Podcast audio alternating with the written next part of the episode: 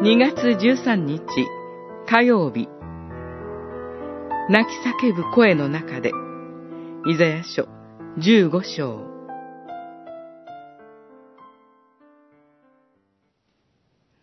叫び声はモアブの全域に響き渡り泣く声はエグライムまでまたベールエリムにまで達する。15章。8節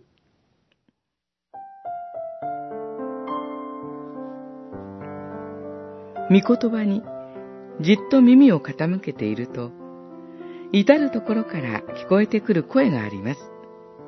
それは、モアブの人々の嘆き声、叫び声、泣き声です。彼らの傲慢さに対して、神の裁きが下るとき、生きる喜びと楽しみがすべて奪われます。そして、そこには嘆きと悲しみしか残りません。このような神の言葉を前にして、正直どうしたらよいのだろうかと、立ちすくんでしまう思いがいたします。神は、私たちが叫ぶその声を真剣に受け止めてくださり、流れる涙をそっと拭ってくださるお方です。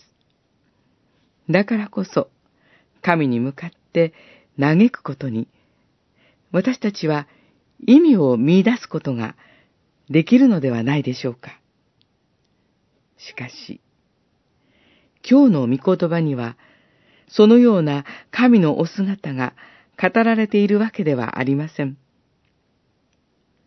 罪に対する神の厳しい裁きと、その裁きの中で絶望し、泣き叫ぶしかないモアブの人々の姿が描かれているだけです。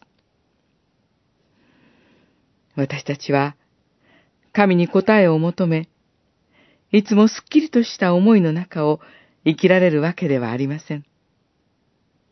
神の裁きに恐れを抱きつつ、もう一度心を神に向け直すことがここで求められているのではないでしょうか。